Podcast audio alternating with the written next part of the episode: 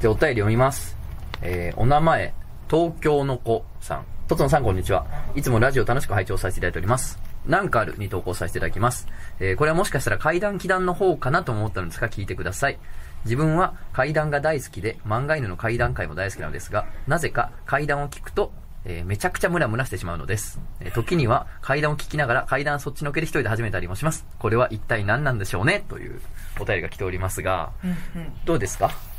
いや、全く共感できない。そうやね。全然わからへんね。いやーでもこれなんかあるんでしょうんね。なんかあるんやと思うねんけど、だからまあ今回も、やっぱその俺たちが読むお便りとかで、まあこの人がガシガシ、ガシガシやってくれんのかなといや思もううすっと、からかになっちゃいますよ、もめちゃめちゃ腰軽くなる可能性もあるかそうですら、よそれ聞くと健ね、康やっぱモチベーションこっちも上がるなということで、う。っていうことでね、はいすっからかんラすジっオ。からかん、すっ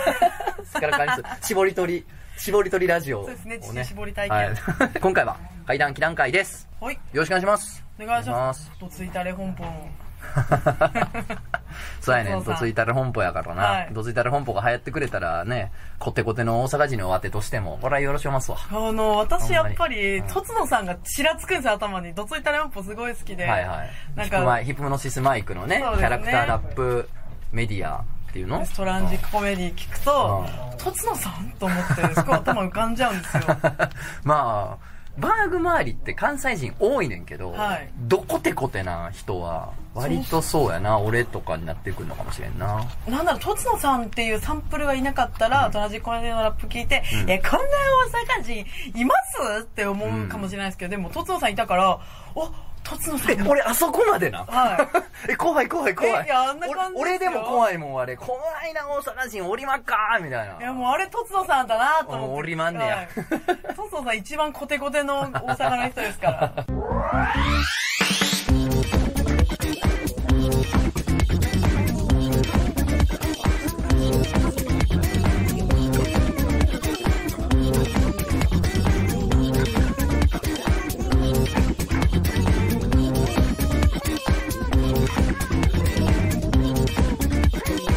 漫画犬。皆さんこんばんは、ラジオ漫画への結論編のお時間です。お相手は私漫画を描いているものをトスの中でと言い ます。本日もよろしくお願いしま。お願いします。はい、ということで、ちょっとコテコテでやっていこうしてもらおうかと思うんですけれども、階段期段階なんで、お相はい手は。。はい。モンゴルナイフと申します。あ、はい。 であの、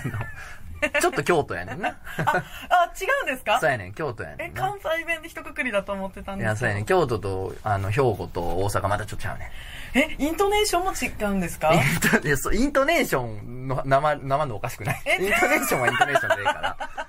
いじゃや、あそうやね。なんやろな。あのー、まあ、大阪弁やったら、わ、何々してんな、みたいな。はいはいお前なんとかしとんな、はいはい。みたいなことやねんけど、まあ、京都やったらなんかしてはるな、みたいな。あ、なんとかしてはるわ、みたいな。なるほど。なんかそれしってて、はる、みたいなのは。言い回しがそうやって変わるのはわかるんですけど、なんかイントネーションもで今バレたんですね、きっと私が。そうね、ちょっと柔らかなんのかな。はいでも俺もまだ言うたって甘いのよ。あ、なあるほどなるのほー、ど。南部に行けば行くほどえぐいから、関西弁は。えー、で体験し岸和たい田なの方とか、はもうすごいえぐいよ。ちょっと体女験してみたいなの子もやっぱ。なんとか系みたいな。もうここ行こうけとかいう女の子も。え、ほんまいやに怖え怖え。ほんほん まやで。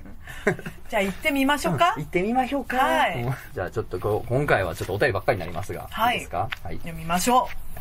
じゃあお名前、アリサさん。えーはじめまして、階段祈談で、私の中で長年引っかかっていることがあります。えー小学生高学年の頃、ガマというあだ名の、たらこ唇で目がギョロッとしてる特徴のある顔をした、50歳ぐらいの貫禄のあるが先生が赴任してきましたう。。なんてあだ名つけるでのもなんかイメージつくな、もうガマ。ありありと浮かびます我慢せんもが、うひどいな。その先生は教頭とか校長とかではないけど、クラスを受け持たずに、えー厳しい生活指導的なことをして、いつも生徒を注意したりして、役職はわからないけど、えー嫌われていました。まあまあ、 まあ、しょうがないよな。まあいますよね厳しいおっさんって嫌われるわな、えー私も怒られたりしたことはなかったけれども、えー苦手な先生だったので、なるべく関わらないようにしていました。そんなある日、私は体育館に筆箱を忘れてしまい、体育館にはうん。えーガマに体育館の鍵を開けてもらいました。えー嫌だな、怒られるかなと思思っていたけれども、特に何も言われることはなく、えー無事に筆箱を取り終えて、体育館のドアを閉めていると、ガマの手が体育館のドアノブを握っている私の腕に伸びてきました。私はびっくりしてとっさに手を引っ込めて、ありがとうございましたと叫んで逃げました。えーそれから数日後のことです。そんなことも忘れていたある日、えー学校から帰って家でゴロゴロしていたら、ピンポーンと家の呼び鈴が鳴りました。えーおばあちゃんが出て、はい、とインターホン越しに会話しているのが聞こえました。うん新聞ですけど、いかがでしょうかその声に聞こえがあり、インターホン越しのモニターの映像、えー、かっこうちのインターホンはカメラ付きですと。おおばあちゃんの後ろから覗き込むとギョッとしました。いつも通りのスーツ姿のガマなのです。え新聞屋さんがスーツで来るでしょうかそれにあんな特徴的な顔を見間違うわけがないし、声まで一緒。私は理解不能すぎて、モニター越しのガマと目を合わせて動けなくなりました。えおばあちゃんが、え新聞は結構です、と断ると、そうですか、と言ってガマは去っていきました。なぜうちにガマは来たのかおばあちゃんに新聞屋となぜ嘘をついたのか大人になった今、あれはガマだったという証拠はないけれども、もしかして私危なかったんじゃないのという引っかかりがあり、えー、もしあの時私が一人で留守番していて出てしまってたらと考えると恐ろしいですと。えーもっと怖いのは私みたいに運の良くなかった児童がガマの犠牲になってたらと、えー、ガマの前科を考えると私にとって未だに引っかかりの残る思い出です。ガマの前科あのこの子の家にああー、りそうか、触来りたってことはねい。あこういうことー他の子にもやってたんじゃやってたんじいうゃということね。 めっちゃ怖い話じゃないですか クジラックスってこといや、ちゃうよ。よう出てきたな。よう出てきたよ。怖すぎ大人気エロ漫画家クジラックス先は生。いなんか読んでる時代があったんですよ自分のあ中で。そうなのね。すごいないやー怖怖怖いや、なんかな、なんやろ、嘘ついてんのはほんまに怖くない大人が。そうですねいやもう絶対その子に会いに来てるじゃないんで絶対とは言い切れないですけどその子に会いに来てるもうでも可能家来てるってことやもんな。うん、先生だったら家の住所とかも分かるってことわかるし、だ意味がわからんよな。おばあちゃんが出たから嘘ついたってことなんかな。そうですね先生っていうとでもおばあちゃんが食いついたらどうすんのよな。あ、新聞あ、取りたい取りたい取りたい言うて、どこ新聞なん言うて来たら、はあなるそういう想定してたんじゃないですかもしそうやったら逃げるんじゃないですかあ、そうか、逃げる か。当て身でババア気絶させるんじゃない怖っいやでもこの話めっちゃ嫌だし怖いですねねなんかさ、あの、最近、カレーが中止になったやん。えカレ知ってーますあこーのニュース。そうですねあのね、給食の教員がほら、うんなんかパワハラやなんややって目に入れてた、りで、カレーをモチーフにしてたから、モチーフっていうの、カレーを利用してたから、まあ生徒のあれを考えてね。まあじゃあ、まあまあ生徒はいじるわいな。そんはない事件があったらな。まだあから、やるでしょうねやるやろな。だからまあまあいろんな理由があって、ちょっと給食でカレー出すのやめようか、みたいな話になってっていうのがあったやんか。はい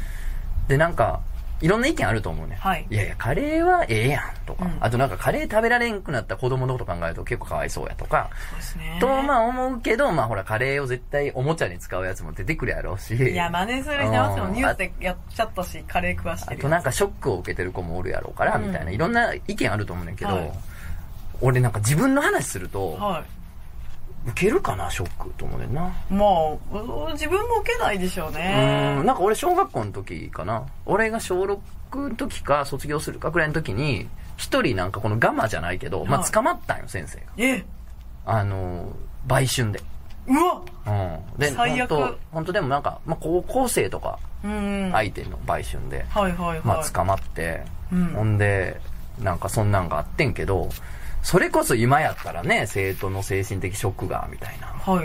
いいやもう何もなかったけどな別にあ本当ですかいやでもそれショックかもしれませ気ん持ち悪い先生やなーみたいな感じやったな、みんなもうそれはショックですけどね同じ学校学校にそういう先生いたまらあまあ知ってる先生やったからね、はいうんでも食べ物に罪はないな私は食いしん坊だからこう思うのかもしれないでですもぶち切れ子るかもしれんなカレー食われずねなったら供はい子供の時からカレー好きだからカレーが出てこない方がショックかもそうやんねまあそんなことがあったなってなんかふと思い出しましたなんかガマじゃないけどそれから捕まったやつおったなー、俺が小学校の時もと思ってえーでも先生も人間だったんですねいや今もそう人間だか人ら間やねんけどちゃんとしてちゃんと欲望をあれしようや、 なんか女性との手を掴んだらあかんやろっていいやうこれ掴もうとしたんですよねそうそうそうそうそういや怖すぎるいや恐ろしい話から開幕開幕一発目からいきましたけいどやー人間のような話でした、ねえじゃあ私もお便り読ませていただきはいお願まいす,、しますえーお名前マグロさんからのお便りです、はいはじめましていつもラジオ番外で楽しく拝聴させていただいております私が体験した怪談奇談を投稿したいと思いますこれは私がまだ小学生にもなっていない幼い頃の話ですこの頃私がハマっていた遊びが実家の押し入れに入って自分だけの空間を作るでしたある日のお昼、私は祖母とたわいもない会話をしていました。私が、押し入れで遊ぶと言うと、祖母が押し入れまで来てくれ、私が押し入れに入り、押し入れの襖を閉めた瞬間に私は、おばあちゃんと呼んだところ、とても低い男性のような声で、はーい、と聞こえました。私は祖母がふざけて低い声を出しているのだと思い、笑いながら即襖を開けると、目の前にいたは、目の前にいたはずの祖母がおらず、どこにいるのだろうと探すと、台所で料理をしていました。私が、はーい、という声を聞いてから、襖を開けた時間はわずか2、3秒でした。その当時のことを家族に話しても信じてもらえず、祖母に至っては覚えていません。私は今、二十歳ですが、未だに謎が解けていませんし、誰も信じていません。こういうのって、祖母の生き量が抜けて声を出した。祖母が亡くなる前兆というのを考えたのですが、祖母は未だにピンピンと生きております。一体あの声は誰だったのでしょうか長文失礼いたしました。これからもラジオ漫画犬頑張ってください。応援しております。なるほど。とのことでしあーた。これはだからあれでしょうね。ガマでしょうね。ガマでしょうね。 ガマがこの幼女と遊ぼうと思って、幼女なんかな確かおに女の子、そうそう男のそう子そうわかんないけど。あ、女の子か。男、えわかんないですね。でも私わ、かんないけど、まあ、でもまあ、マグロって名前やから、女なんじゃない男の可能性の方が高い上がってますよ。いまあおまあ女性としましょういやいや、怒ってええで。二万歩誰が二万、歩誰がマグロ女やってまあ怒ってええで。それてかが、マグロってさ、マグロだから女って最悪すぎる。バータレ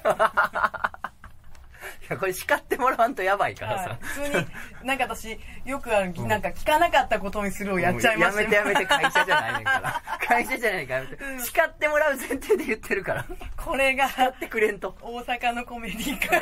ら。違うわ。叱ってくれんと俺がほんまにそう思ってるみたいやんけ。 いや、でもほんまにあれじゃないかな。子供の時のこういう話ってあるよ。俺もあったのよ、これ。えこういうの。あの、友達相手にこう、ふざけて、なんかお化けのこういう真似とか、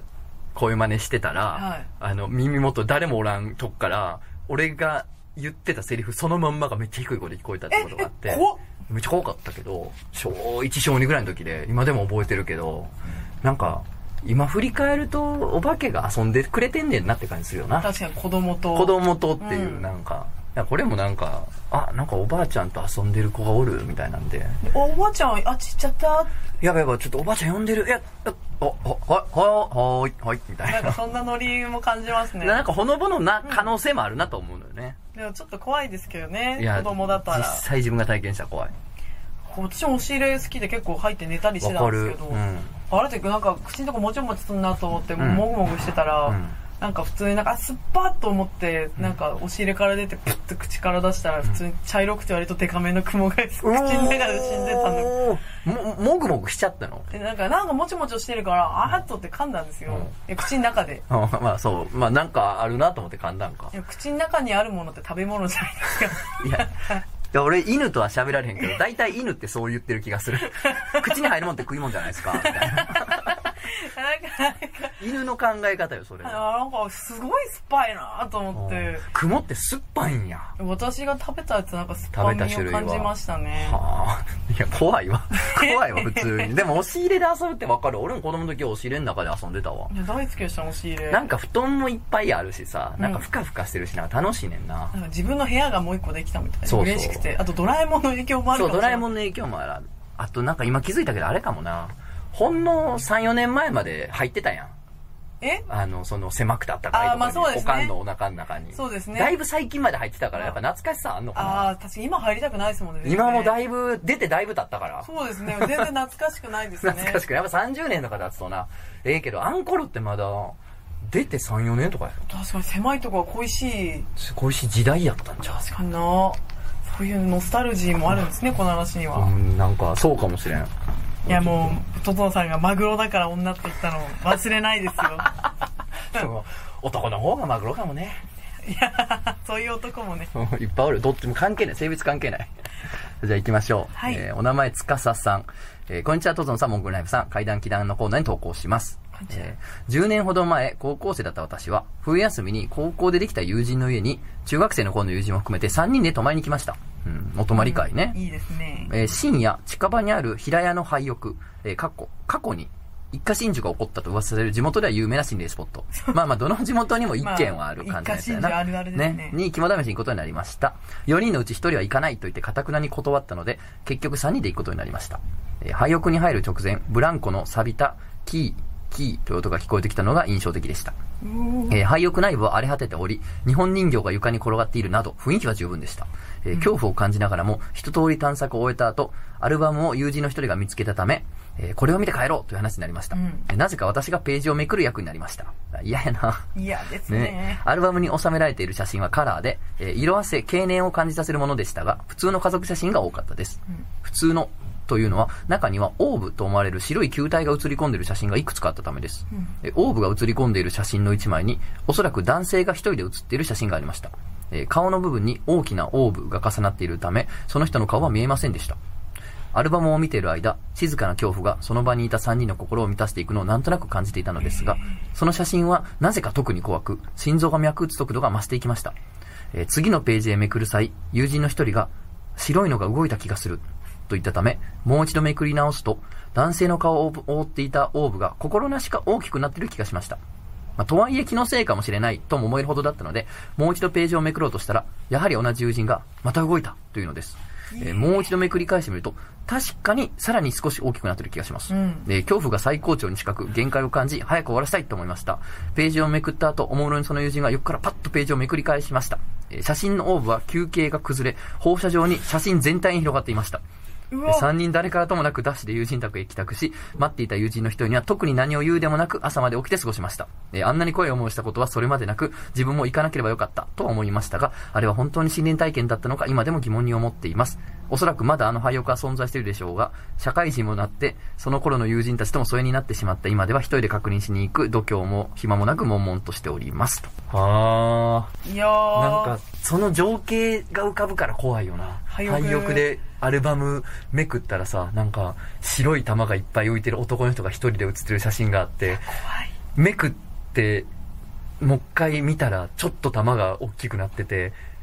気のせいかなとでもう一回めくり直したら、またちょっと大きくなってる気がしてうん、気のせいやろっつって3度目の正直でパッとめくったら、玉がい全部わって散ってる写真に変わってるっいやーて。怖い怖い怖い怖いもう映画やん。もう、映画よ、こんなん。韓国の映画。 そう、韓国のホラー映画な。いやー、でも情景が浮かんじゃって怖いです、普こ通のに、。これをやったお化けはなかなかやるセンなスがいい。センスいいお化けや、これは。でもちょっと廃屋って行ったことがあんまりないから、行ってみたい気もしちゃいますね。ー、俺もそういえばないかもうも廃屋ってお化けよりも、なんか老朽化してきて、なんかが自分に降ってきて怪我したそうや な、床抜けたり。りとかねあ。とヤンキーも嫌、あと不法侵入で捕まる捕まのんものもいい嫌。や。雲が落ちてきて口に入るかもしれあないあ、ですね。それはか噛みつぶすだけなん紙です潰しだけ。でもなんかそういうなんかお化け以外のリスクが高くて全そ然いうかやないんねですんけど。な。そう、ヤンキーもいや、あと不老者の人住んでたりもするしそう。なんですよね。結構それが危ないようね。ん。なたを持っていく。解決策。何 かなたを持 っていく。何いやかあった時に。それさ、他のグループがさ、廃屋見に来たらさ、ゴルナイがナタ腰に刺してうろうろしてたら、もうそんな怖いことないよ。ナタ女。なた持った大女ナがタ女。で、私も、あ、もうされるとな、なたを振り上げたら、うわーってそ感う じでそうそういるのは分かってるんだぞとか言って一人で。私をレイプする気だろ怖っ怖 っなた持って追いかけちゃうかあの、友達のさ、おじいちゃんがさ、ら。はい。なんかまあ変わった人でさ、ほんでまあ千葉の出身の人やねんけど、まあ今でも千葉県に住んでるらしいねんけど、あの結構田舎の方の人で、でやっぱ東京とか、やっぱす古い人やから、はいまああんまほとんど出たことなくて、ほんでなんかの用事で、東京のね、その都心の方に行かなあかんってなって、でもあほんま古い時代の人やからさ、あんま行ったこともないっつって、うんおーなんか人がいっぱいで危ないんちゃうか言うて、腰からナタぶら下げて行こうとして、家族全員で止めてま した。ナタを持って東京行かな言うて。で、まあおじいちゃん、漁師らしいねんな。でもおじいちゃん漁師やねんけど、つったら、漁師さんかと。まあそれやったらまあまあ、持ってったらあかんけど、ナタぐらい家にあるかと思ったら、まあ海苔の漁師やねんけど、海苔 えノリそうそうえ、何なんか、熊とか売ってんのつって言ったら、あれ、海苔漁師っつって。海苔海じゃないですか、しか海も。やし、しかも魚取ってる方 だし、海苔やし。養殖だし。そうそうそう。なんかめっちゃ荒くれの漁師イメージしたら、海苔を乾かしてる人やっでも田舎の人の家結構なたありますよた。。あ、やっぱそうなんあや。の、巻き割ったりとかするんで。まあそっかそっか。私も実家めちゃめちゃなたあって。まあそう、でっかいの農家というか酪農とかやってるわけでしょあ酪農じゃないか、農家か。農家ですね、あの、山とか行ってくるこうやってなたでそタうやねッタッタッタッタって、木、こう、小枝切りながら進んだりとかしますよ。ナタっちてやっぱテンシション上がるよな、ちょっと。ョン。なた持つだけでテンションう上ちがりのますね。実家になんかナタあるわ。親父が昔、あの、登山山岳部がなんはかい昔入ってたらしいから、その時のなんかナタ、あの草をそうですね殴る用のナタとか。なんなら熊出てきたらあれで鼻ぐらいサクッと切ってやるかってい。いうやいやいや、すごい発想やな。 熊ぐらい出たらってさ、俺らのイメージする熊と俺らのイメージする熊違うからね。 え、同じです、同じ。同じ、俺らのイメージ。する熊はさ、本州の熊やから。あー、君のイメージする熊は火の方やろ。そうです、日の火の熊やろあの、ゴールデンカムによく出てくるでかい熊ですね。 そんなんはもうどうしようもない。ナタとかじゃもうどうしようもない、あ んなももん。う、なんか、どうせ食われちゃうんだから一発ね、痛い目見せてやまありたい。確かにな。鼻先がやっぱ一番チャンスあるって言うもんな。じゃあ私もお便りを読ませていただきます。はいお名前、アンナさん、人妻33歳。お、いいですね。はい、すごい。アンナ、ね人妻、33歳。あいいな、なんか DVD みたいでいいね。私もパクろう。 パクんのかいはいこんばんは。いつも楽しく拝聴しています。病院の循環器系の話で私も一つ思い出したので語らせていただきます。と言っても普通にある話というか、病院で働いている人なら日常風景なので、今まで階段とも気段とも思っていなかったのですが、似た感じの話なので投稿してみます。私は何年か前、総合病院の病棟で働いていました。同僚に霊感が強いフィリピーナの人妻がいました。ものすごいいい人で美人でもう国に帰っちゃったんですが今でもよく今何してるのかなーって考えていますでその美美人フィリピーナが案の定よく霊を見るのですとても誠実な人なので嘘なんて言わないと思うし何より毎回怯えていたのでこの子も大変だなぁとかわいそうになりましたエピソードとしましてはおじいさんが亡くなった部屋に片付けに向かったフィリピーナが突然怯え出しベッドの横のスペースを指さしながらそこにおじいさんが座ってるよ怖くて部屋に入れないよと部屋の前で困っているのでえー、何も見えないなすごいなと思いながら分かった私が片付けるから任せてと片付けしました特に何も見えないし何も起こりませんでしたちなみに亡くなったおじいさんとは違う風貌のおじいさんだったそうです亡くなったじじいと違うじじいが発生してじじいだらけだな何事って感じで笑っちゃいました出勤したフィリピーナが更衣室に行くと更衣室を出た廊下の端の何もないスペースに女性が立っていたそうです怖いよーと悲しそうにしていましたが夜勤で疲れた看護師だったからもしれないしまあ何でもよ何でもよくないと思ってこっち来ないといいねと慰めました私が写真写ったら絶対心霊写真になるよとスマホで撮影したそのフィリピーナのポートレートを見せてもらいましたなんか奥に人の顔っぽいものが映っていましたすげーって思いましたここまで書いて思ったんですがこの子なんで病院を就労先に選んだんでしょうね多分知人に頼まれて断れなかったんだと思いますいい人ですね本当に以上拙い投稿で申し訳ございません私も祈願階段好きなのでまたこのフィリピーナみたいな人が日常に現れないか期待していますこれからもラジオやイベント楽しみにしていますはい。とのことでしたいやー、これはね、要するにこのフィリピーナのセリフをゴルナに読んで欲しかったっていうのが一番強かったけど、そんない強いなーっていう俺の思いやってんけど、やー通じましたねなんか、いいな、このほのぼの職場やな。これいいで すねそこにおじさん座ってるよって。これツツイッターでなんか漫画描いたらウケ ね、るん受じゃけないですそうかやんねな。こんな 漫画怖くて入れないよっつって。いやだからほんまになんでお前病院選んだん本当に やめときいな。もっと向いてるとこありましいたよや、やねったよな。病院なんてお化けいっぱいいるじゃないですか人がい日や、々死んで絶るから対多いよな。で、多分これのきっかけだった話ってあれやんな。あの、俺が前の階段、期段階かその前のんで言った、はいあの、なんか大阪にある病院で、はいあの、死ぬ人が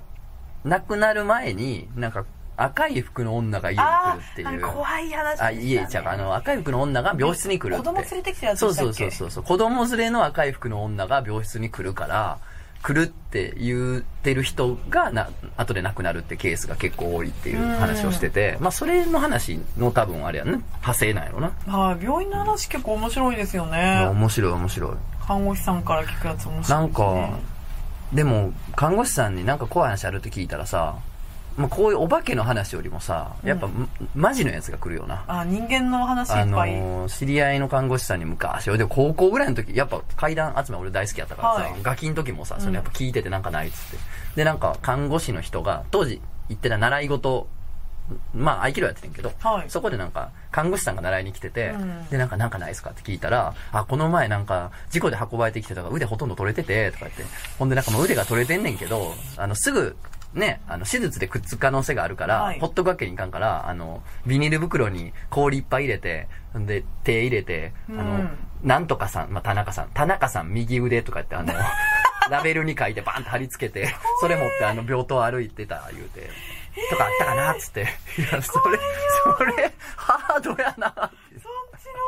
そっちその方っちの方が怖いが怖いわって。ありましたけどね、そんなんが。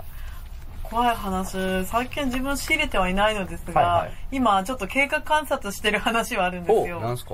なんか結構仲いい子で、うんあのあんまりなんか霊的なこと信じてない子であるんですけどあれ前はい金縛りにあった子の話ラジオでしましたっけしてると思うけどね。まあまあ、悲しみ話っていろいろあるからなんかあな。のどれ黒いかやな。影が来てなんか水になんかを吸われて足がつるようになっちゃったみたいな,、あーはいはいはいはい。なんかその子がまあなんかあんまり幽霊とか信じてないんですけど歩きスマホは危ないって最近すごい言ってて、もう、そうやな、危ないよね。そんなみんな知ってるよってうん、そうやね。って言ったんで すけど、その子歩きスマホしてスマホの画面見てる時に、うん右端の方になんか人がなんかしゃがんでる人が見切れてるのに気づいて、なんてこうやって見たら、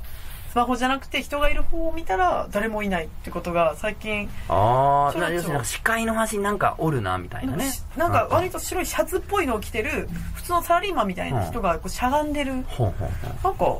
あんま普段と気にしないんですけど歩いてもなんかずっと同じように平行移動してるというかなんか気づいた時にポッといるみたいなほうほうほう。ことに気づいて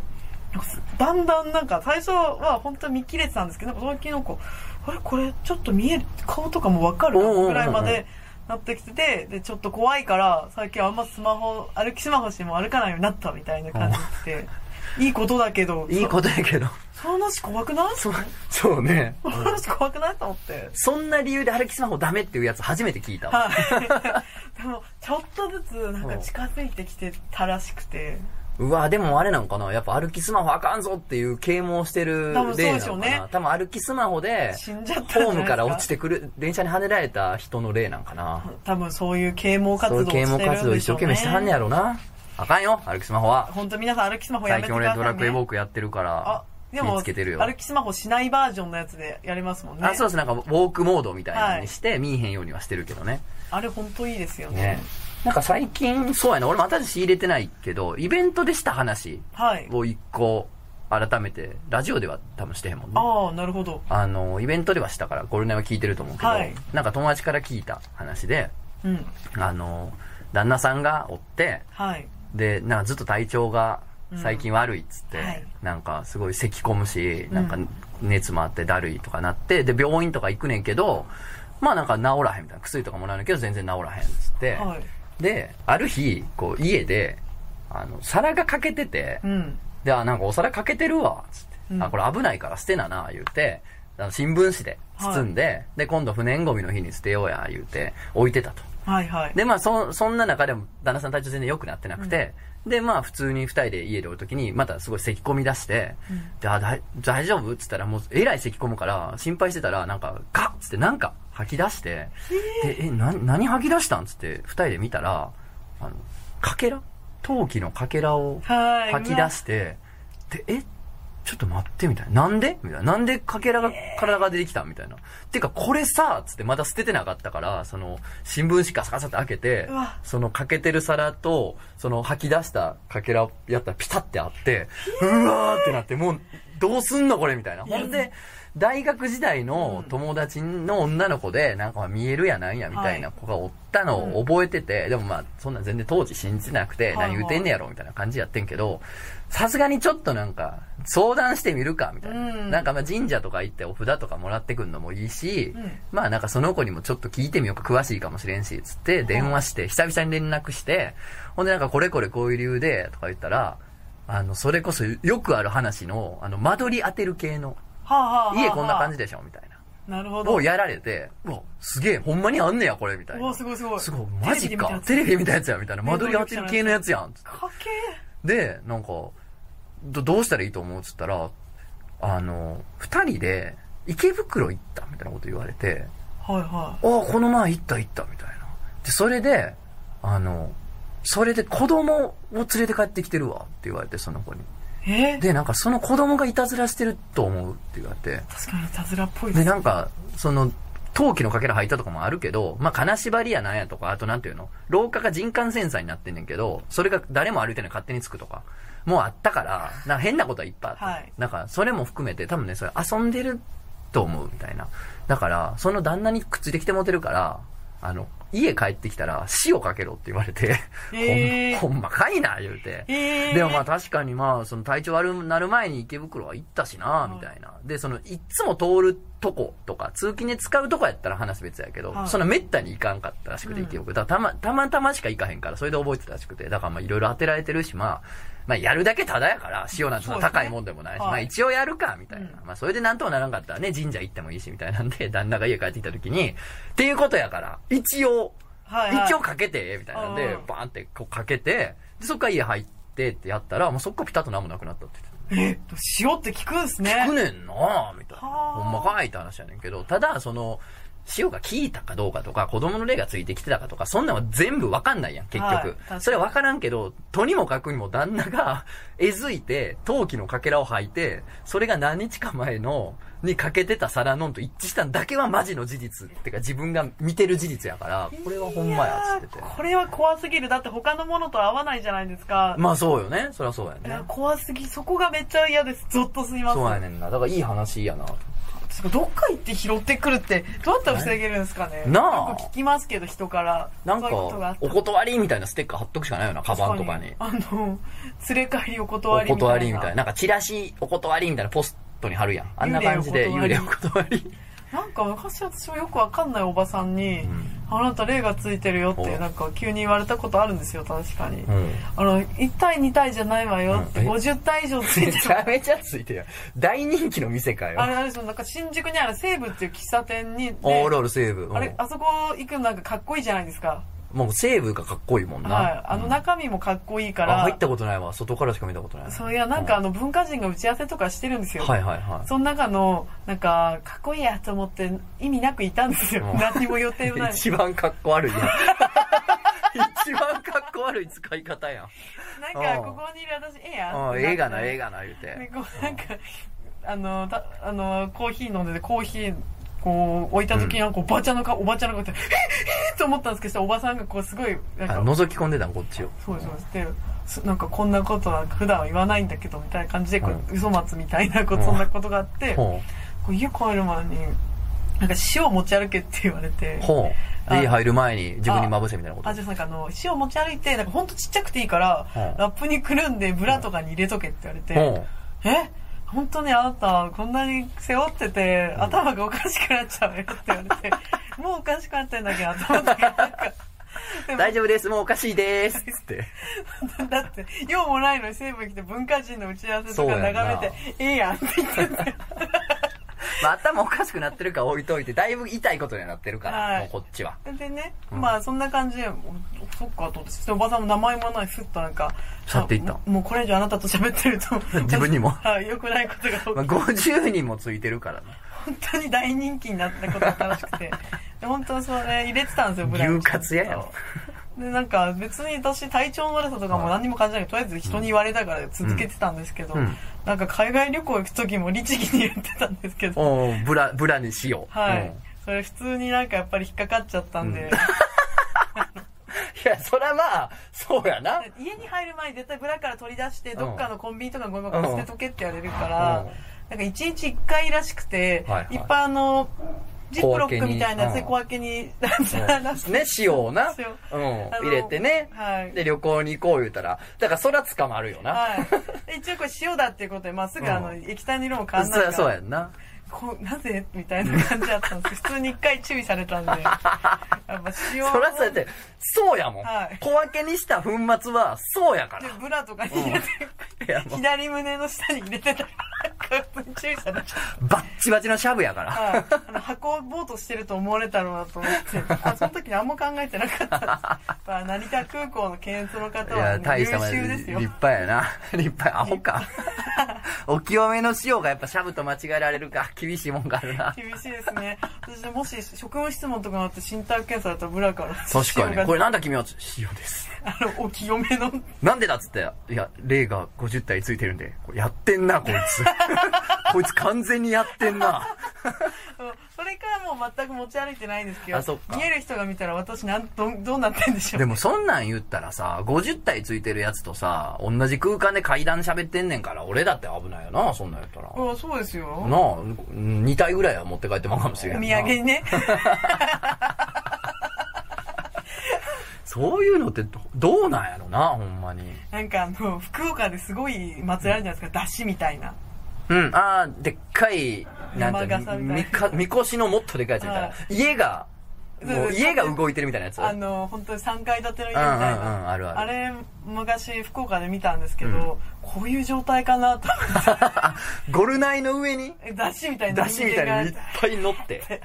俺、あれやと思ったな。あの、雑技団とかがあるさ、自転車にさ、棒つけててさ、横に。ほんで、もう人がいっぱい鈴なりに乗ってるチャリみたいなのあるやんか。 ありますねあんな感じになってんちゃうかなって思うけど。確かにいや本当に50人ってどうやって収まってんのほんま重やねなり合ってんのと思ってなんか俺の地元の連れもさ、おったんや。その、はい占い師のおばはんにさ、めちゃめちゃ取り憑かれてると。うん取り憑かれすぎて、もうブドウみたいになってるって言われた やつがおっいやーて。もうお前、ブドウの上の T の字。T の字の部分がお前なんやって いう。あと草のところもう草の部分が霊なんや。うわーってついてるっつって。あーでも冬は暖かそうですねね本。場でもそいつ、まあこれ階段切りながら言ったことあるけど、はいあの、そいつの怖い話ってめっちゃつまんないのよ。あの、そくいっつそでつすまからん、そうそうそなるう。ほくどっそつまらん階段をすんねんけど、そいつの階段を聞いた後家帰ると、あの、友達のレイカーの嫁はんが怒るっていう。えーあんたまたあの子と怖い話してきたやろ、つって。いや面白いですね変なもんついてきてるって言われるらしい。だからもしかしたらほんまにブドウなんか も。ブドウ状態なんかもしれない。いやーでもお化けがついてるってなんかなった時にどこに駆け込めばいいんですかね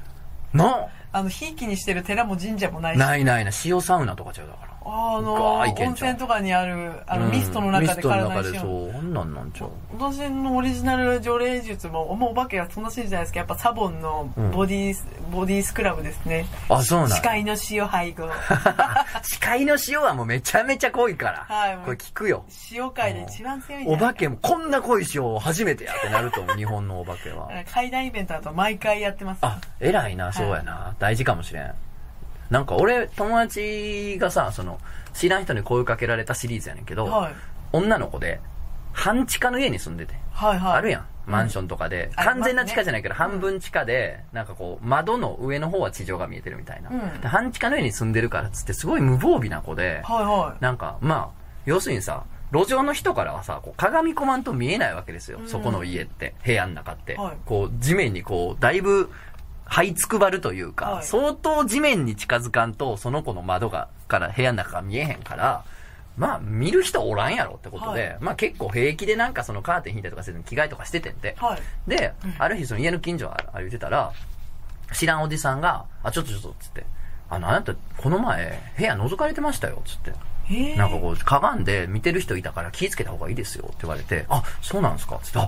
ほんま、それじゃああかんわ。それ気ぃつけます。ありがとうございます。ってえ言ってんけど。え待ってくださいちょそっとう。それで、お礼してんって話やねんけど、はいこの話って変やろ変ですね。なんで知ってんのっていうなんでその子がなんでその子がその半地下に住んでることその人知ってんのっていう。ゲーね。近所の顔見知りとかやったらその子知ってるわけやん。はいじゃないわけよ。知らんおじさんやったから。うんだから、覗いてたんってその人なんじゃないっていう。お前だーっていう。怖すぎやっぱ人間が一番怖いいなやー、ほんと、怖えわ。もう、塩で撃退できんし、人間。確かに、資料食わせない。指示を食わせんと。えーと、あ、じゃあ読みますか、次ね。はいお名前、おかゆ祭りさん。えー、トソンさん、ゲストさん、こんにちは。えー、階段祈願コーナーに投稿します。私が以前の職場で聞いて、短いですが印象深かった話です。えー、もう10年以上前らしいですが、職場の社長の友人が、えー夜中に女の子を乗せてドライブをしていました。うんすると女の子が道路脇の電話ボックスを見て、あの電話ボックス、なんであんなに人がぎっしり入ってるんだろうと言ったそうです。終わり。うわー、だから、ゴルナイが電話して、電話ボックスで電話したらそうなんねんて。確かもうにぎゅそううぎゅうよ。50人やから。みんな外で待ってるとかないんですね。あー、だから入られんかったやつが外で待つんじゃん。ああ、でぎっ、ちり入って、あーもういい、あかんあかん無理無理無理無理っつって。序列があるんですか、もうね、お前、お前はちょっと、お前からはちょっと、こっち歩いて。 やっぱ、生きてる間に金持ちだったやつが偉いんです かね。一番近くにいていいみたいな。あいつ、あいつが、めちゃめちゃ金持ちのやつが一番近くについてんのか。そうそうそう端っこの方のやつは、あれか。あのれ弱かった弱かった。はい 社会的に弱かった。いや、そん、そんな悲しい話あるか、死んだ後でも。かく死んで自由になれたのに。ね。じゃあ私も読ませていただきます。えー、お名前、そばがきさんからのお便りです。はい。えー、とつのさん、もぐるなふさん、こんにちは、はじめまして、そばがきと申します。シャスチャス。えー、漫画犬の怪談祈祷のコーナーが大好きです。お二人の掛け合いと、えー盛り上がり、たくさんの小話がとても面白く、家事をしながら繰り返し、拝聴しています。おお、繰り返すんや、大変やな。すごいな、怖くても明るい元気でハイパワーなモンゴルナイフさんを大尊敬しています。えへありいがとや、素うござい晴まらすし。い。パワー系除霊の女と言われてるからいね。や、値も強い女になりたいって書いてあります。あ、素晴らしい。以前、モンゴルナイフさんが大学時代の寮のは話の中で、霊的なものを見ることで感じるか、音を聞くことで感じるか、人によって傾向があるのではとおっしゃってたのを聞き、今まで何もそれっぽいものを見たことなかった私が、なるほどと目から鱗が落ちる思いでした。鱗を撒き散らしたと同時にあれは何だったのかなと思い出す出来事があったのでお便りにしました。えー私が10歳の頃、えー私が10歳ぐらいの頃、ポンキッキーという番組内で、花子さんが来たというアニメがやっていて、ね。いや、楽しかったですよね、これ。毎週楽しみにしていました。1話完結型で、有名な怖い話が毎回モチーフになっていて、怖い目に遭っている人を主人公の花子さんが助けるという内容だったと思います。どんな回かは忘れてしまったのですが、ある時、花子さんの電話番号は000000、そこにかけると花子さんにつながるという内容が放映されました。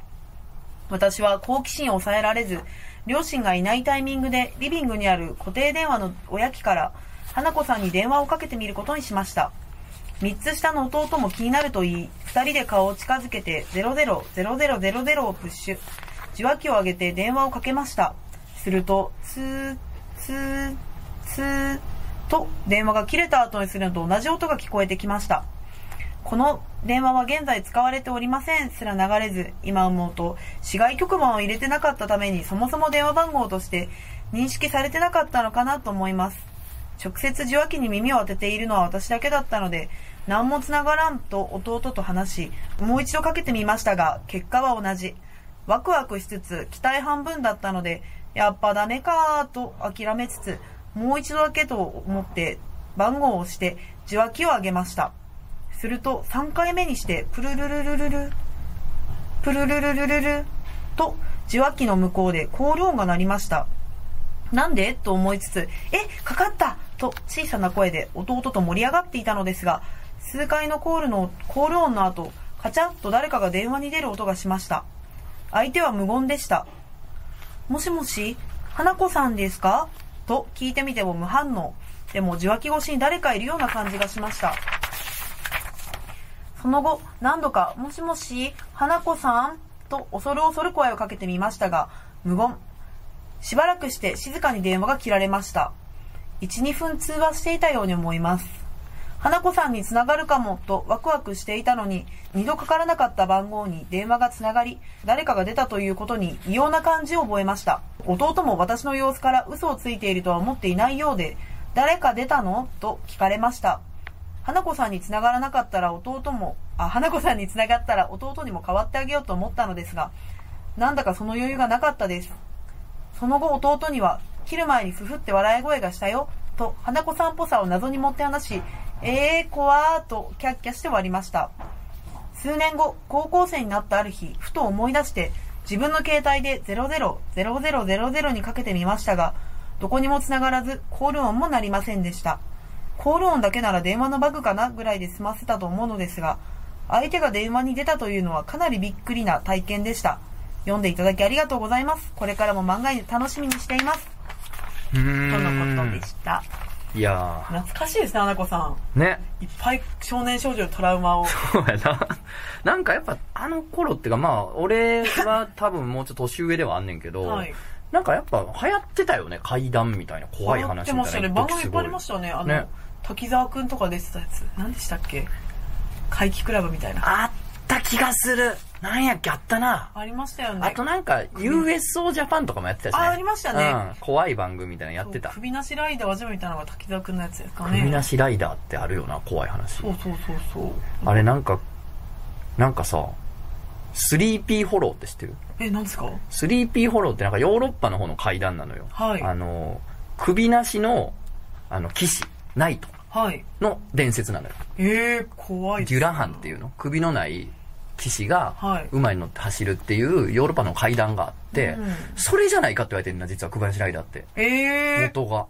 ー、なんかそういうオなマんージュか的な。そうそれが戦国時代とか昔に、はいその日本に入ってきてそのえそんな昔 3P ホールの話が入ってきてでそれがこうローカライズされてってうん残ったんじゃないかだからなんか首なしのそのバイクはでい首なしのやつが走るってところの階段ってなんかよう調べていくとそこの地域って昔首のない馬が走るって階段が残ってる場所やったりすんねんて。ええー。だからなんかこの、でもそこもさらに、さらに遡っていくと、海外から入ってきたその話が、はいその土着してみたいなのがあって、うん意外と首なしライダーの源流ってヨーロッパの階段っていう説があるらしくて、すごい壮大ですね。なんか面白いよな、それ面白いですね、って階段の源う流。ん、うちのおかんの田舎にも首のない馬が走るって階段があるっつってたな。愛媛の方のちっちゃい島やけどな、えー瀬戸内海にある。日本中にもしか日してある本中にはあんねんけどね。やっぱあれですね、遠の物語も、馬とセックスした娘がお父さんにキレられて馬の首を落とされて一緒に天に登るっていう。ああ、なんなんそのすぐ馬の首切ろうとするに人間 の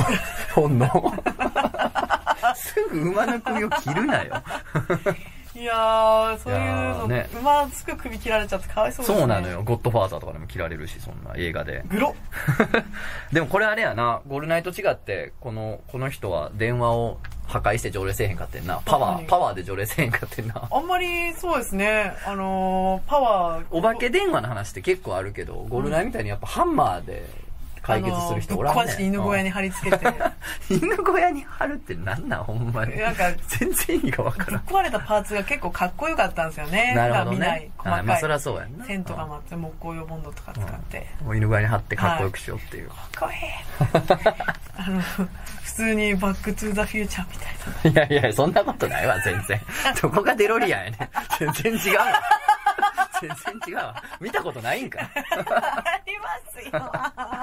えーこれなんで繋がったのね、これお化け電話。不思議ですね。お化けに会いたいって思うと会えるんですかね。どうなんかお化けが気ぃ利かしてくれたんじゃうこれも気使ったんでしょうそね、う。きっとこいつ何回かけんねん。もう、わかった。もう一回な。一回だけなっていう。サービスでね。ね。で、子供の時のこういうこといっぱいやっといたらよくないですかこういうエピソード大人になってから話すと盛り上がるじゃない盛でりすか。上がる。あとなんか大人になって帰っても怒らへんもん、それって。そうですね子供の時は何故か怒んのよ。うん世界が遊んでくれんのよ、子供相手に。ね大人になると不思議なこと全然起きないですからね。え。お、これでもちょっとそういう系かな、これも。え、お名前、林さん。え、トトンさん、モンゴリナムさん、こんにちは。ちゃっえー22回にてメールを読んでいただきありがとうございます。えー新宿に降り立った174センチ女、再び階段木段に投稿いたします。といいですね、174センチ。はい面白かったですよね素晴らしい。えー私は幼少の頃に違う世界をよく見ていました。えー違う世界を見た最初の記憶は、物心つき始めた幼稚園前ぐらいの時。ある春の朝、朝ごはんを食べた後、双子の姉と二人で花束を作りに行こうと外へ出かけた時です。素め敵。ちゃめちゃ素敵じゃん。そんな朝ってあるん何そですれか双子のお姉ちゃんと花束を作りに行こうって出かける春の朝。え、映素画敵すぎる。映画じゃん。え二人で玄関を出た時には、えーいつもと景色が違うなと感じたんです。えー何が違うかといえば、見た目には何も違わないのですが、えーあ何が違うかといえば、見た目には何も違わないのですが、えー言語化できずにキョロキョロと辺りを見回していると、双子の姉が、林ちゃん、なんか違うね、というのです。やっぱり違うよね、わかるよね、と言いながら、なんか違う世界に私たちは足を踏み出しました。二人だから違和感も怖くなかったのかもしれません。うん。ワクワクした気分で新鮮な社会を二人で歩きました。花が咲いた空き地に着くと、私たちはより鮮やかに感じる花たちを摘み、花束にしていきました。花を摘みながら、こういう感じと私は首を思いっきり傾けた姿勢をとって姉に見せました。うん、それか片目を閉じた感じと姉はそう言うと、片目を閉じて辺りを見回します。その通りだと私もうなずきます。えー、なんか、その世界の感じ。なんか、がこういう感じっていう首をかしげてみたりとか、片方の双子の姉がこういう感じって片目を閉じてみたりっていうことなんか不思議です、ね。映画みたいな面白い。夏の朝おばあちゃんの家数字の1青緑今まで感じたことのある感覚で似たものを言い合いましたほう補へ足えあの世界を今の私が言語化するならば見えるイメージの違いという感じです、うん普段の世界は暖色系あの世界は寒色系ああ見てるぞは全く同じなんですがやはり今でも言語化難しいようです寒色系住んでいるそんな感じです見える色は変わりませんとおーなるほど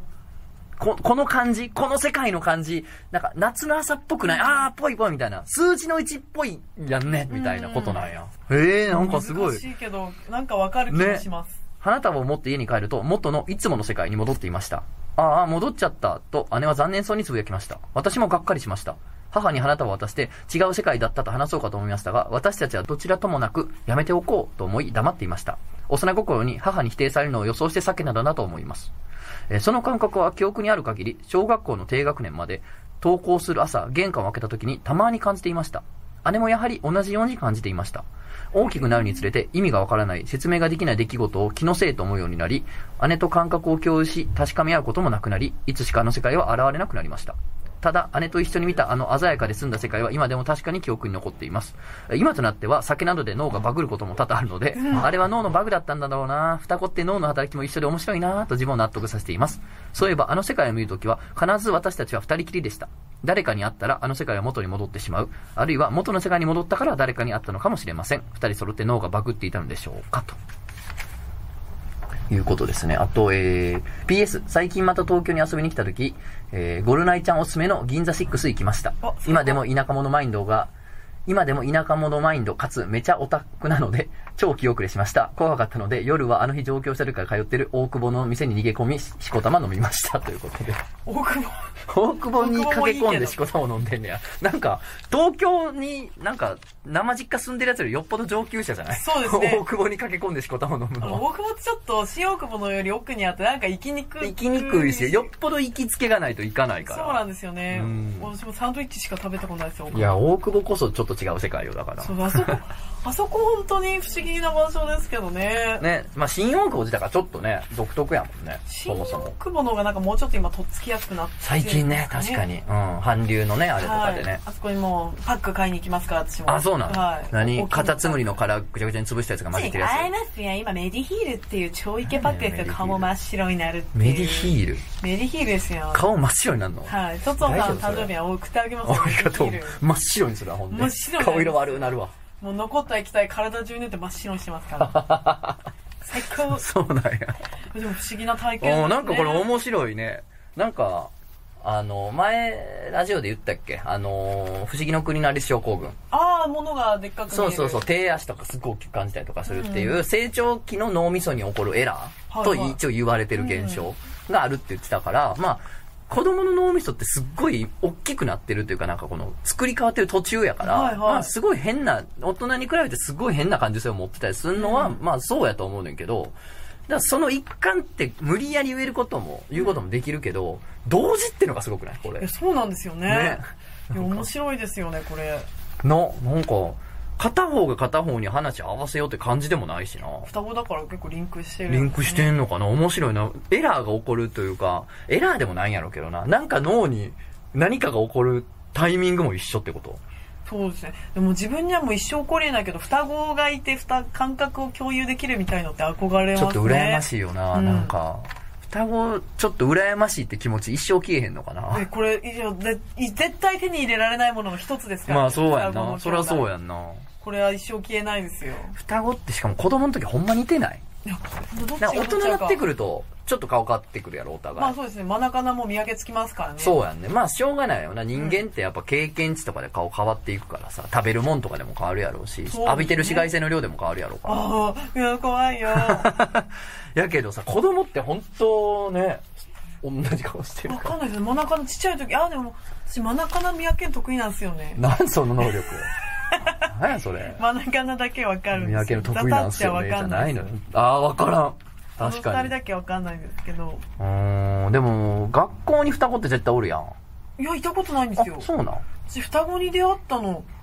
えいつだろう高校生の時が初めてですねあ、そうなんや。なんか学校におる双子はでも見分けつかん。友達は。うわそれがつかなくてあ、そうなんや。あのーまず学校に双子でセットでいるんじゃなくて高校が別々で双子あそういうことか、はいあじゃあ分からんかもう全然あ身近に双子うちの学校おったのよ中高で双あの双子でどっちも同じまあ同じクラスではなかったけどはいさすがに 先生も配慮したんやろうから、同じクラスじゃなかったけどクラスメートのそいつとそいつの双子の兄弟のやつは見分けついたみんな、えー同級生は全員わかる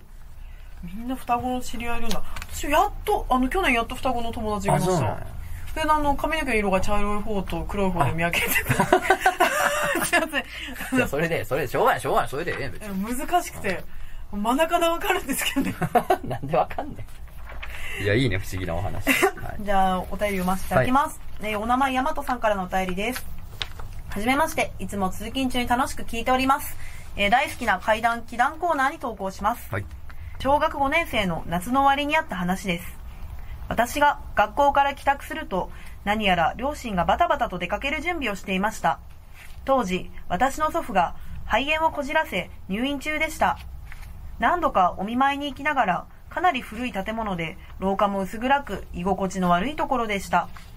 その病院から電話があり祖父の状態が良くないため家族に来てほしいということだったようです母に「あんた行く?」と聞かれましたが病院は怖いし祖父と同居しておらず正直あまり親密ではなかったため私は家にいるよと答えました両親が家を出た後はリビングの机で絵を描いていましたその日は水泳の授業があったためビニール製のがっちりめのカバンかっこプールバッグがああ、あるね。机に置きっぱなしになっていたのですがそれが突然バタンと音を立てて倒れました突然机を揺らしたり風が吹いたりはしていませんその時なぜか私は驚くでもなく当然のようにあ祖父が死んだと感じパッと時計を見ると17時9分でしたここからお分かりかと思いますが両親が帰宅し祖父が亡くなったことを私に告げ亡くなった時間を聞くと17時9分最後に立ち会えなかった私に挨拶をしに来てくれたのかなんだか申し訳ないような気持ちになりましたあれから10年経ち現在私は祖父の亡くなった病院で働いています当時の病棟は解体されあ綺麗な建物になりました怖い体験をしたこともありません入院中何かが見えている患者さんもいるようですが寝ぼけているだけだと思います幽霊の類いは信じていませんが虫の知らせ的なものがあるかもなぁと思う出来事でしたこれからもとつのさんモンゴルナイフさんの仕入れるエピソードを楽しみにしています長文失礼しましたなるほど。虫の知らせ虫の知らせ系の、もうなんか一番綺麗なパターンのやつ。綺麗ですね、うんちゃんと後日談もあって、ね。私もこの前自分のおばあちゃんがなんか死んじゃう夢見たんですよああ、夢ね。はいはいはもしかしてと思って朝起きた瞬間にん号泣しながらおばあちゃんに電話かけたんですけど、うんおばあちゃんめちゃめちゃ元気で今芋団子作ってるって言ってて、ん全全然虫の知らせでも何でもなかったなと思って 本当に胸がざわざわしたのい。でいや、でもよかった、勘違いで。はい、だからあこれ虫の知らせじゃないんだなと思ってそうやな、虫の知らせ未満の話って、あんまり出てこうへん から、欲しいよな。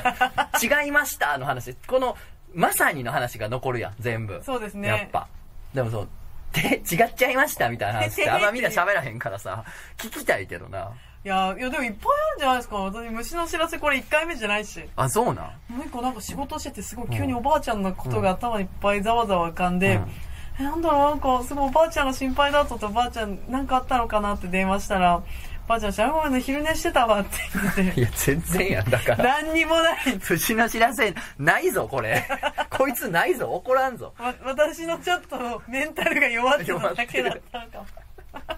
俺、おかんに言われたことあるわ。電話かかってきたことあるわ。あんた、大丈夫っつって。あえ、別に大丈夫やけど、みたいな。あれもだから、偽の虫の知らせがお母さん、にが偽の知らせがおかんに言ったことある。それ私もありますわおう今日すごいあなたの声でねお母さん呼ぶ声したのなんかあった大丈夫っていうのがあ電話来たんですけどえごめん寝てたっていうのは全然ありますよそう、あるよな。俺も普通にバス乗ってる時やって、どうしたのかなと思ったら、いなんか玄関が開こうとして、ガラガラって開こうとして、俺がおかーんって言うから、えど、なんでおんのなん帰ってきたんかいなと思ったら、誰もおらんから、あれっていうことがあったから、なんかあったんちゃうって電話かかってきてんけど、全然バス乗ってたわ。なんも、親も虫の知らせも当てになんだよ当てになね私もクラブでめちゃめちゃ踊ってた時があって、うん朝朝ももう朝から飲むかって友達と飲んでたらお母さんから、んあなたの泣いてるような声が聞こえたのって電話が来たことありますはちゃめちゃクラブで飲んでたク。ラブ で酒飲みまくって踊ってたんだけどでまさかこの状況親が憂いてもしかしていや何かそうよ、それは。でも、この話のおじいちゃんはあれちゃういや、今回やったんちゃう確かに「お前来ない のかい」今回のプールバック倒しやったんちゃういいや、やこうへんのかーいいやえこれは本当にツッコミですいねや、これツッコミよ。精一杯の。えっ、ー、とね、お名前、カメオさん。えー、2017年、私は彼と初めての、えー2017年夏、私と彼は初めての旅行で USJ に行きました。えーホラーナイトということで、パーク内ではゾンビに扮したキャストさんたちがたくさんいらっしゃいます。私たちはエクソシストという呪われた少女の救出をするとアトラクションに入りました。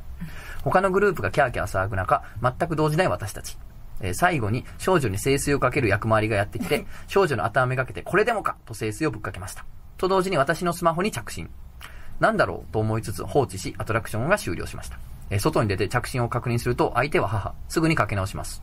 えどうしたの珍しい。と答えたところで母は泣きながら、お父さんが息してないの。体も冷たくなっちゃってる。と。大阪からとんぼ帰りし、実家に着くと、父は普段着のままで横たわり亡くなっていました。急性心臓死だったそうです。昨日まで犬の散歩を1日2回していた父が突然の他界。エクソシストと何か関係があったんでしょうかいや、ない。それは関係ない。悲しすぎる。だから あの、このメール来て、関係あったんでしょうかって来て、関係ない や、ないそれはないたまたまよたまたまやけど、ただ話としては、不謹慎やけど、ちょっと笑ってまう、俺は。いや、すごい悲しい話、お父さんが突然亡くなるなんてねね。お本当父さんにが悲しい話やけど亡くなる時に、そう、タイミング的に、冷水をぶっかけて。でもう少女の霊に清水頭がこれでもか もう墓参りの秘釈で墓に石か墓石に水かけみたいなもうすごいバッシャバッシャかけてる時にお父さん亡くなったっていううあわーだからこれは虫の知らせないパター。これ全くないです、ね。全くないパターン で、エクソシストと関係あったーンんなでんしでそょ。れ関係ないと思いますさすがにうわーそれはさすがにねでも悪魔っているんでしょうかね。どうなんでしょうスねーパーナチュラルっていう、ちょ、は、ゆうはいさんがはい逮捕されちゃって、もあそうなんう、なんやか、あれなドラマがあるんですけど、大好きで見てるやつがあって、悪魔とか幽霊とかドラキュラとかと戦ってる、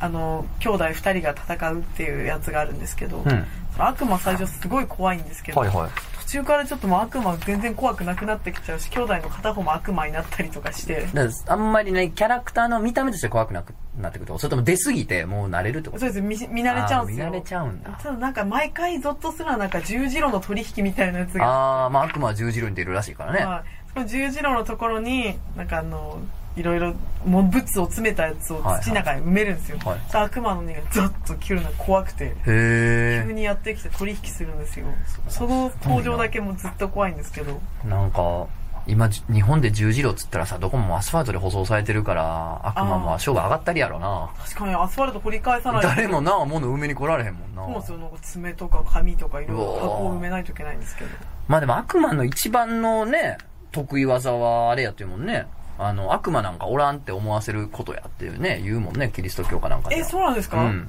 自分疎くてでも悪魔の悪徳っていうの能力は、その悪魔なんかいないよって人間に思い込ませるのが、に長けてるっていうから。ええだからまあ、おらんって思うっていうのはもう悪魔の、もう、手のひらの上や、みたいな、その、トンチみたいなこと言われんねえむん。ずと、トンチじゃないそうずるいよ、そんなん。じゃあ悪魔おらんって言われへんやん、それ言われたら。そうですねね。あ、それは悪魔の術にハマってるからやで、お前って言われる。本当だ。どうしようもない卑怯にござるって思う、 本当に。和風だとちょっとね 俺、俺の中のものの方が、卑怯にござるぞって なる。そのようなもんどって、ほんまに。本当にずるすぎるずるするぎるよな。悪魔なんかでもその十字路の先でこう当選棒になってる建物とかあるじゃないですか、おー、十字路の先はいはあ、はあは十字路がこう道であって、はいこの先も道が続いてるあ、あ、もちろんもちろんね、クロスしてるから道が続いてるわけやんな、はいでも十字架の先が行き止まりになってるパターンがはいあるね。そういう建物ってよなんかよく遭遇するなんかに住んでる友達とかがうち事故物件かもとかお化け出るみたいなへえ。話を面白。聞くのでそういう家をちょっと調べると面白いかもし確れまかせんに。あなたのご近所にもね、あるかもしれなはいいということですね。よしじゃあお便り読ませていただきます、はたくさんがいっぱいさんからお便りですたくさんがいっぱいさ、はいい、い名前の。えーこんばんは。いつも楽しく聞かせていただいております。えー、階段祈願のコーナーに投稿です。怖い話ではないのですが、聞いていただけると幸いです。えー、以下長文失礼します。私は当時熊本で大学生をしており、その日は朝から学内で開催される学会に参加する予定でした。少し早めに到着し、コンビニで朝食を済ませると、時間のずれた時計を発見しました。当時は熊本地震から半年ほどしか経っておらず、えー地震の爪痕がこんなところにもあるのかなんて思ったものです。30分前となり、会場入りすると、驚くことにスタッフ以外誰もいない。さらには開始時間になって予約人が増え出す始末。時間変更なんて聞いてなかったんだけどなぁと思ったものの、えー緊張もありそこまで気にならず、午前の部、昼食、午後の部と順調に会が進んでいきました。衝撃を受けたのは閉会のその時。それではちょうど〇〇時になりましたので、閉会に移りたいと思います。司会進行が放った言葉に耳を疑い、えーすかさずスマートフォンを確認。時間はやはりずれている。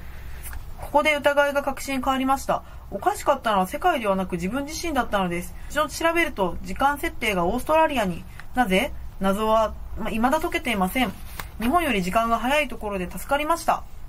とのことです。なるほど。これは、ガマですね。ガマのせいですね。 ガマのせいですね。これはガマですね。なんなんやろな。時計の設定って普段いじらんやん。知らないし、あの、場所で切り替わりますよね。あ、そっか。はい。あ、確かに。あのースペイン行った時も、あ、勝手に変わんのはい、向こうで、で、あの、機内モード解除したら向こうの向こうの時間にもうなんねや。変わりました。だからこういうのってさ、なんやねん、こんなん階段でも祈段でもないやんけと。そんな別にちょいちょいあるやん、そんな地味な、あの、デジタルの不具合なんて、みたいなのあるけどさ、はよくよく考えたらほんまに、これなんなんて思わん。なんか意味がわからんやん。これやばいですね、現代階段。現代階段ですよ、だか起ら。こりえないことですよ。怖くないですか私こういうの最近怖いなと思っ寝て。てる間にオーストラリア行ってるだってって話いややんでもな。そういうことですよ。スマホが一人でに。一人でにテレポテーションしてるかもしれんからね、はいスマホだけか。なんかその、フォローが勝手に外れてるみたいなのもよくわからんやん。あ、それ起きるんですよね。あれなんなんやろね、ほんまに。そう私だってあの、知らぬ間に、なんか全然見てない人のやつブロックしてたことあって、へえ。全然この人、あの誰の彼明美さんのこと知らぬ間にブロックしてた。あ 私ちょっと、いや、誰ちゃんへこんでるよい。や、絶対誰が明美さん私の方が知らないけど。もんちゃんにブロックされとうやんって。 なんか、ブロックされてて。マジ許すマジってなってるよ。えなんでと思って解除しましたけど、なんかされてたんですよ。もう解除したんや、ちゃんと。いや、だって私、誰のからけみさんのことフォローしたこととかもあんまツイッター見たことなかったんですけおうど、誰かが誰のからけみさんのことをすごい病的に、なんか切れてるツイートをタイムラインで見たので、誰のからけみさん、なんでこんな書かれてんだろうって見に行ったら、このユーザーをブロックしてます、急に出てて。うわなんでこれ、文句書いてたらもしかして、私って思ったけど違うし、ぁ。私の別の人格えが。もしかしてと思ったけど、全然そんなことなくて、そういう謎現象があるんですよ。すごいなぁ。知らん間に誰のがれ明美さんブロックしててんって、なんやねん、その 話。なんやねん、その話。ほんまに。ほんまになんやねん。いやわかんないじゃん。でもわからんな。あ、でも俺もたまにだからブロックリストみたいなの見る。俺なんか変な、誰かしてもうてないかな、みたいな。そうそうそう。もう、今んとこ、した記憶ない人はおらんな。俺、業者だけ2、3件ブロックしてるだけやから、はいはいちょっと何もブロックしてないけど、でもたまにツイッター、あの、知らん人にブロックされててへこむ。あ、そうなんですよ。あ、されてる。友達から誰かの気に触ってるって なる。友達からこのツイート面白いって送られてきたうらんクリックするとあなたはブロックさそれうそてるうそうそう。あ、なんで私こんなに人畜無害のツイートしか知らないどうしようって なあ、もうどうしようもないよなショ。ック私は何やったって嫌われるとき嫌われんねん。そうなんもですうよどブうロしようッもクなしてるい。人を誰のが明美さんだけだったしいや、 いや、だそれはたまたまや。でもなんか、例えばさ、自分がさ、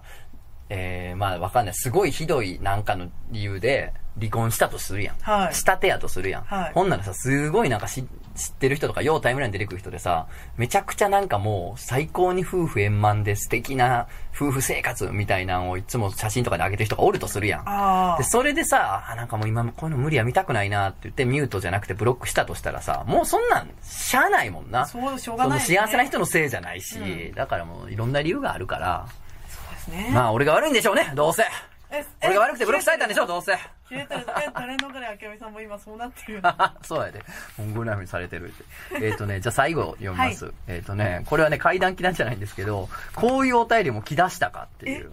えー、2通あります。えーおな空金一通目玉空っぽにするお 便りじゃあそれは最初なんかあるのやつだけやから。もう多分今日1時間ぐらいやってるから、もうカラッカラになってると思う、カ最ラ初ッの。カラですねいやこムれでラフムラィニッしシてまうやュをつ。表示を合わせてるかもあラそうストかに向けてえーお名前、夢に出るさん。えー階段祈段のコーナーにお便りです。朝、洗濯物を取り込んだら、夢に出る男の一つ目のが家にいて、対面。目の前にいてずっとこっちを見てた。それから一人っきり。ずっとそれっきり。夢に出る男。えはい、次行きます。えーお名前、スイカさん。階段祈段のコーナーに送ります。私の家にはウルトラマンがいます。電子レンジと壁との隙間。和室の古い壺の中、覗き込むとウルトラマンの顔があるんです。現在は覗き込んでもウルトラマンには出会えません。ですが、私が見えなくなっただけで、私の家にはウルトラマンがいます。なるほどこういうのがもうとうとう来るようになりました。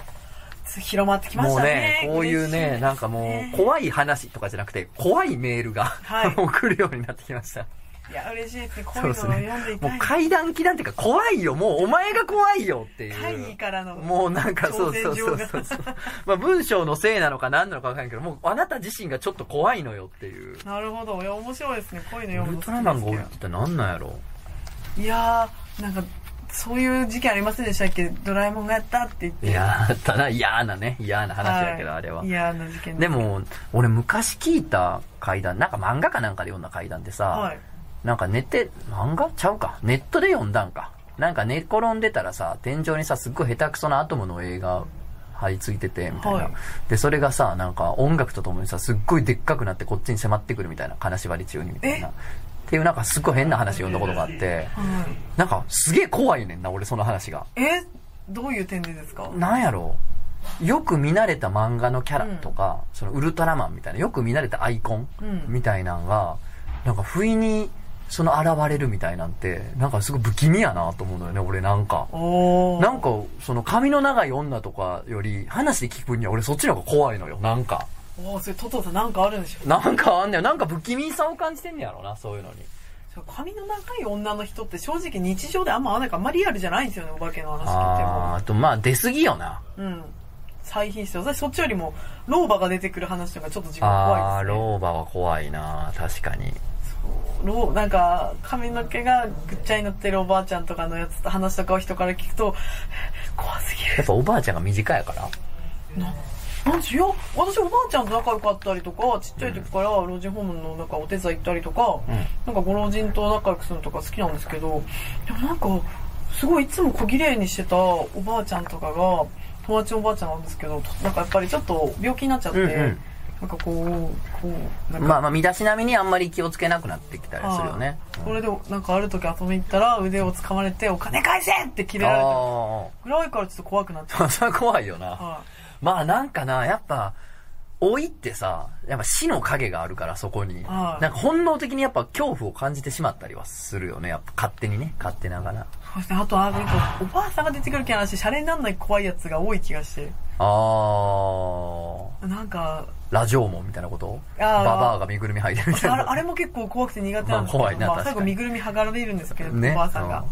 もうそんな感じ苦手なもんってありますよね確かになまあ怖さで言うと、俺はなんかそういうのの方が怖いかも。なんか女のが、女がどうとかよりも、うんなんか単純な図形というか、なんか子供の絵とか。ああなあんれかそういう、怖いなでんかすね作為がないやつの方が俺は怖さを感じちゃう。映画で「ママ」ってやつあったじゃないですかあーあるあるあるホラー映画で海外のやつなんですけどあれなんか別に話したら怖くないんですけど映画怖い映画子供ねすごい怖かったですね黒いはいはいはい影はい、と遊んでるみたいな映画そう、ああいうのの方が怖いな、うん確かに。ということで、はい今回も階段期段階でお便り盛りだくさんでやってまいりました。ちょっとね、今後は、